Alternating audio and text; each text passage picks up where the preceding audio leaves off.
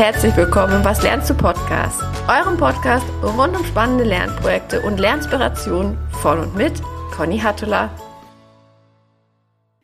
Herzlich willkommen in der neuen Woche, in der neuen Folge und heute mit einem tollen Gast. Ich habe Dennis Fischer heute zu Gast. Dennis ist Autor der Bücher Future Work Skills und 52 Wege zum Erfolg. Außerdem ist er Trainer und Keynote Speaker und äh, ja, ich bin tatsächlich über seine Bücher auf ihn aufmerksam geworden, habe die in einem Rutsch durchgelesen und äh, freue mich jetzt deswegen ganz, ganz besonders und fühle mich sehr geehrt, dass du bei mir im Podcast zu Gast bist, lieber Dennis. Ich bin ganz gespannt, was hast du uns denn für ein Lernprojekt mitgebracht?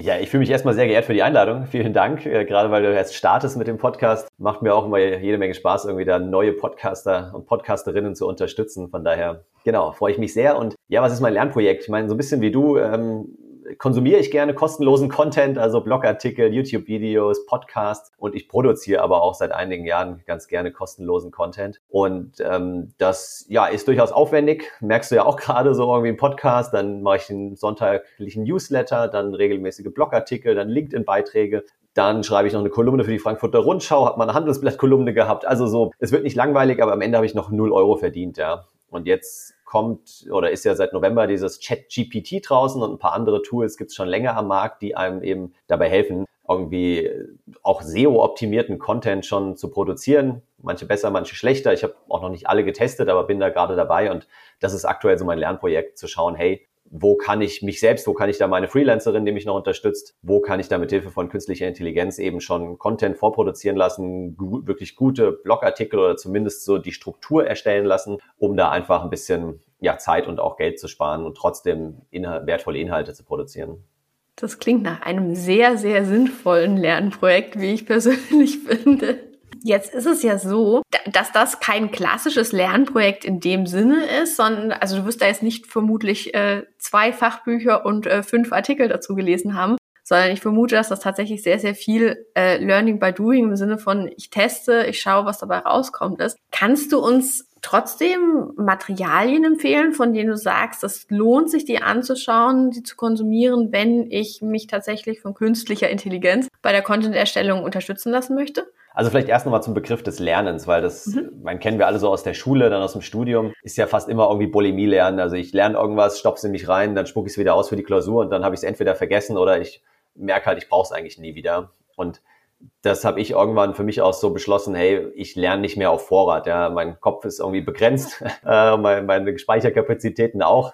Und ich lerne halt nur, wenn ich was wirklich direkt anwenden kann, wenn ich was brauche. Und, und dann lerne ich es auch so, dass es sich dann verankert und dass es bleibt. Und deswegen genau, habe ich auch aufgehört, jetzt irgendwie Spanisch zu lernen, weil ich mal in drei Jahren in, nach Spanien in Urlaub fahren will. So, das bringt mir nichts und kann ich nicht. Und deswegen gucke ich halt immer, was, was beschäftigt mich aktuell, wo habe ich Fragen, Fragen ans Leben, Fragen an meinen Job und wo, wie kann ich die beantworten, weil so beginnt ja eigentlich auch Lernen durch Fragen, die man sich stellt. Und ja, da gibt's jede Menge Quellen. Ähm, eine sehr, sehr gute habe ich selbst erst jetzt vor zwei Wochen entdeckt. Jan Völsing, kennst du ja auch, gell, über LinkedIn so, der hat ein wunderbares Miro-Board, kann ich dir gerne zuschicken, den Link, wo er auf dem Miro-Board mal ähm, verschiedenste Links gesammelt hat äh, rund um das Thema künstliche Intelligenz und Content, also künstliche Intelligenz und Texte.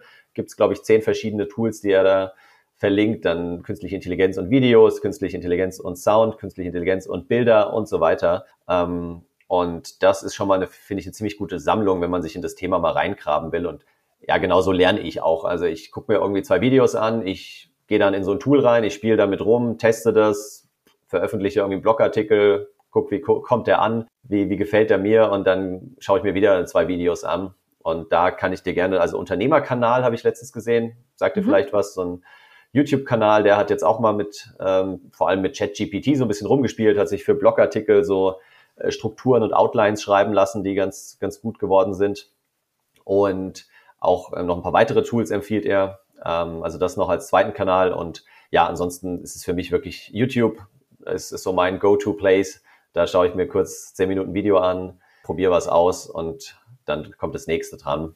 Also das, dieses Trial and Error ist für mich das aller, allerbeste, um wirklich was zu lernen.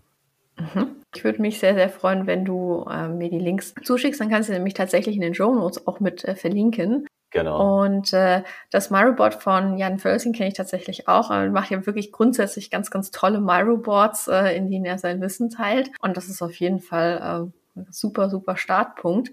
Sag, jetzt hast du gerade gemeint, das ist sehr stark Learning by Doing. Das heißt, äh, du, du testest dann rum. Wie, wie organisierst du dir denn die Zeit für dieses Lernprojekt? Ist das dann tatsächlich für dich einfach Daily Business, wenn du eher an die Content-Erstellung gehst? Oder blockst du dir da tatsächlich stundenweise Zeit am Tag weg, um dich auch in die Themen reinzulesen und es dann auszuprobieren? Wie, wie organisierst du dir das?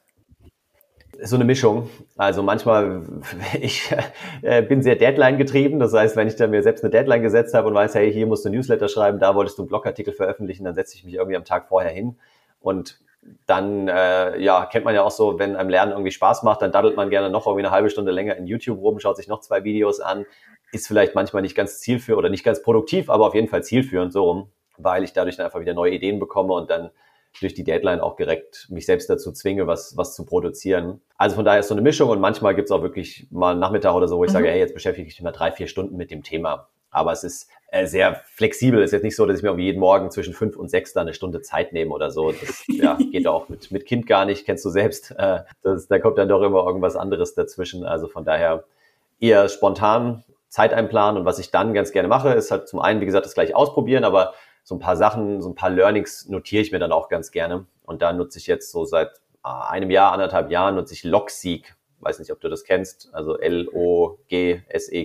Ähm, so ein bisschen wie Notion, äh, grob so. Man kann halt da ganz schön die Notizen untereinander verlinken, äh, mit, mit Stichworten arbeiten, hat dann auch so eine grafische Übersicht, wo man sieht, hey, wie sind die einzelnen großen Keywords miteinander vernetzt. Und da schreibe ich im Moment fast alles rein, so wenn ich irgendwie Gesprächsnotizen habe, wenn ich ein Video habe, dann kann man auch den Link gleich reinkopieren, kann das, glaube auch sogar darin wiedergeben direkt und kann auf jeden Fall dann so ein paar Notizen pro Video einfach da sich festhalten. Und das, das hilft mir ganz gut, um die Gedanken dann auch langfristig irgendwo zu speichern. Oh, das finde ich ist ein toller Tipp. Äh, also ich tatsächlich, ich selber nutze tatsächlich Notion ähm, mhm. und äh, kenne sonst Obsidian noch als Second Brain Tool. Genau. Ähm, aber dein Tool würde ich natürlich auch einmal mit verlinken, weil ich äh, freue mich natürlich auch immer, wenn ich da tolle neue Tools entdecke und ich hoffe, unsere Zuhörerinnen und Zuhörer auch. Hast du denn zum Thema Content-Erstellung da vielleicht ist es auch schon, sagen wir mal, erst Erfahrungswerte? Also das heißt, äh, hast vielleicht auch schon den ein oder anderen Artikel oder das ein oder andere Content-Piece schon veröffentlicht, äh, bei denen du dich jetzt durch KI hast unterstützen lassen? Und ähm, wie war da die Reaktion drauf? Einfach so als Anschlussfrage, weil die mich wahnsinnig interessiert. Ja, genau. Also wie gesagt, ich habe jetzt also vor allem mal mit, mit ChatGPT rumgespielt. Ein anderes, ich gucke gerade mal nach, wie Rider hieß das, R-Y-T-R, ist auch ganz cool, vor allem so für Outlines, für Überschriften hat das ganz gut funktioniert. Ähm, das waren jetzt so die, die zwei Haupttools und ja, was sind so die ersten Learnings? Also eins zu eins übernehmen sollte man es auf gar keinen Fall. Das ist, glaube ich, eh jedem klar, äh, dass man einfach irgendwie sagt, schreib mir den Blogartikel und den haue ich dann raus, sondern am Ende muss man nochmal drüber schauen, zum einen so aus inhaltlichen äh, Gesichtspunkten, auch aus sprachlichen Gesichtspunkten. Aber vor allem äh, ist es halt null persönlich. Ja, ich schreibe ja auch gerne mal Newslettern so meine meine Stories. Was habe ich letzte Woche erlebt? Äh, was habe ich da irgendwie? Wie kann ich? Ich weiß es nicht. Jetzt äh, ich habe zum Beispiel eine eine Geschichte, die will ich jetzt mal irgendwo verarbeiten. Habe mir ein Büro gemietet hier in München. Ja, und da sitzt eine Firma drin. Die haben sich halt Stück für Stück verkleinert die letzten Jahre und äh, dadurch sind Büros frei geworden und die vermieten sie jetzt an Einzelpersonen, an Selbstständige. Und dann hast du diesen Schrank in der Küche wo die ganzen Kaffeetassen drin sind und da stehen Kaffeetassen mit Namen drauf von dieser Firma und da stehen halt noch bestimmt 20 Tassen rum, wo Namen draufstehen von Leuten, die überhaupt nicht mehr da arbeiten. Und das ist halt, finde ich, total komisch so. Also für mich als Externer ist es schon komisch und für die Internen muss es ja noch komischer sein, wenn da noch Kaffeetassen rumstehen von Julia und Steffi und Klaus. Aber die arbeiten da seit drei Jahren nicht mehr und jedes Mal hast du wieder diese Kaffeetasse mit dem Namen in der Hand und denkst, ach Gott, war das damals schön. Also das ist sowas, ja, was ich psychologisch äh, nicht, nicht besonders clever finde und was ich sofort irgendwie, was sich auf die Unternehmenskultur auch auswirkt.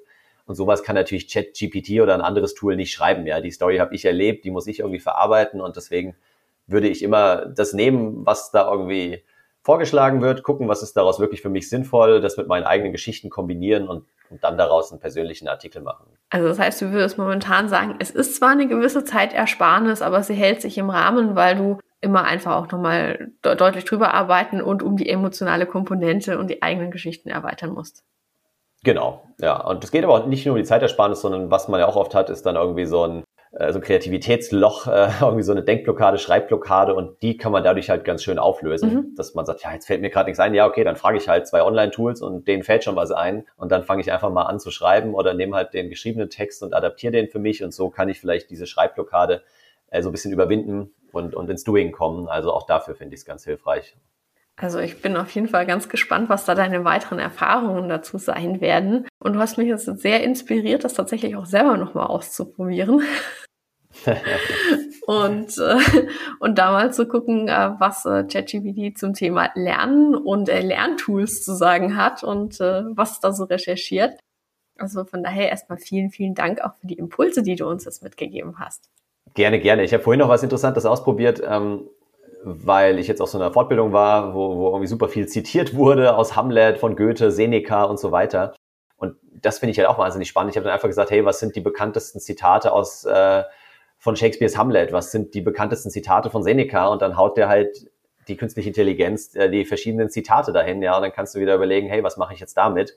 Mhm. Also es ist schon wahnsinnige Zeitersparnis, bevor ich da wieder über Google suche und dann auf irgendwie fünf Websites nachschaue, habe ich hier innerhalb von zehn Sekunden die Antwort. Ob das dann wirklich die fünf bekanntesten Zitate von Seneca sind oder ob es nicht noch ein sechstes gibt, who knows, das äh, ist klar.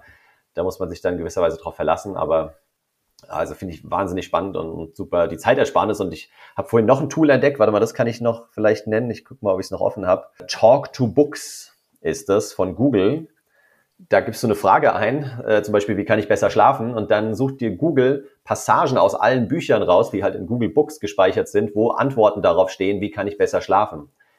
Das heißt, in Zukunft, wenn ich ein eigenes Buch schreibe, dann muss ich eigentlich nur bestimmte Themen dort eingeben. Der sucht mir direkt die anderen Quellen raus mit Zitaten. Ich muss dann einfach das Ganze noch in eine künstliche Intelligenz kopieren und sagen, hey, machen wir hier irgendwie ein cooles Buchkapitel draus. So, und dann kann ich wahrscheinlich irgendwann äh, pro Woche ein Buch veröffentlichen. So, ich habe mal vor einigen Jahren ein Buch pro Woche gelesen, jetzt kann ich irgendwann ein Buch pro Woche schreiben. Wie gut das dann ist und dass mir irgendwann dann die persönlichen Geschichten ausgehen, ist klar, ja. Aber das, also finde ich faszinierend und es wird halt den ganzen, ganzen Autoren und generell Content Creator Markt in den nächsten Jahren brutal revolutionieren, so. Ah das, das glaube ich auch. Also Talk to Books habe ich mir jetzt auch gerade aufgeschrieben, weil ich bin ja auch so eine Leseratte und äh, das werde ich auf jeden Fall jetzt ausprobieren. Ja, mal gucken, mit welchen Fragen. Und du wegen mir kannst du gerne ein Buch in der Woche veröffentlichen. Ich mag deine Bücher total gerne. Ich werde sie lesen. Ja, das schauen wir dann mal. Gell? Daran scheitert es dann wieder. Aber bis dahin kannst du die einfach auf den Chip in deinen Kopf runterladen. Dann brauchst du die gar nicht mehr lesen. So. Äh, noch viel besser. Also ich sehe schon. es gibt einiges in der Zukunft, auf das ich mich dann freuen kann.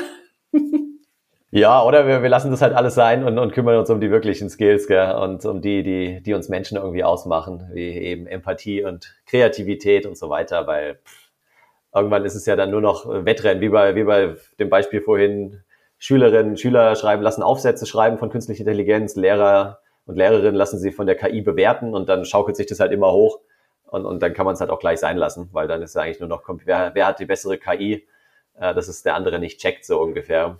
Also sollten wir uns dann gleich lieber auf, auf wieder andere Kompetenzen fokussieren.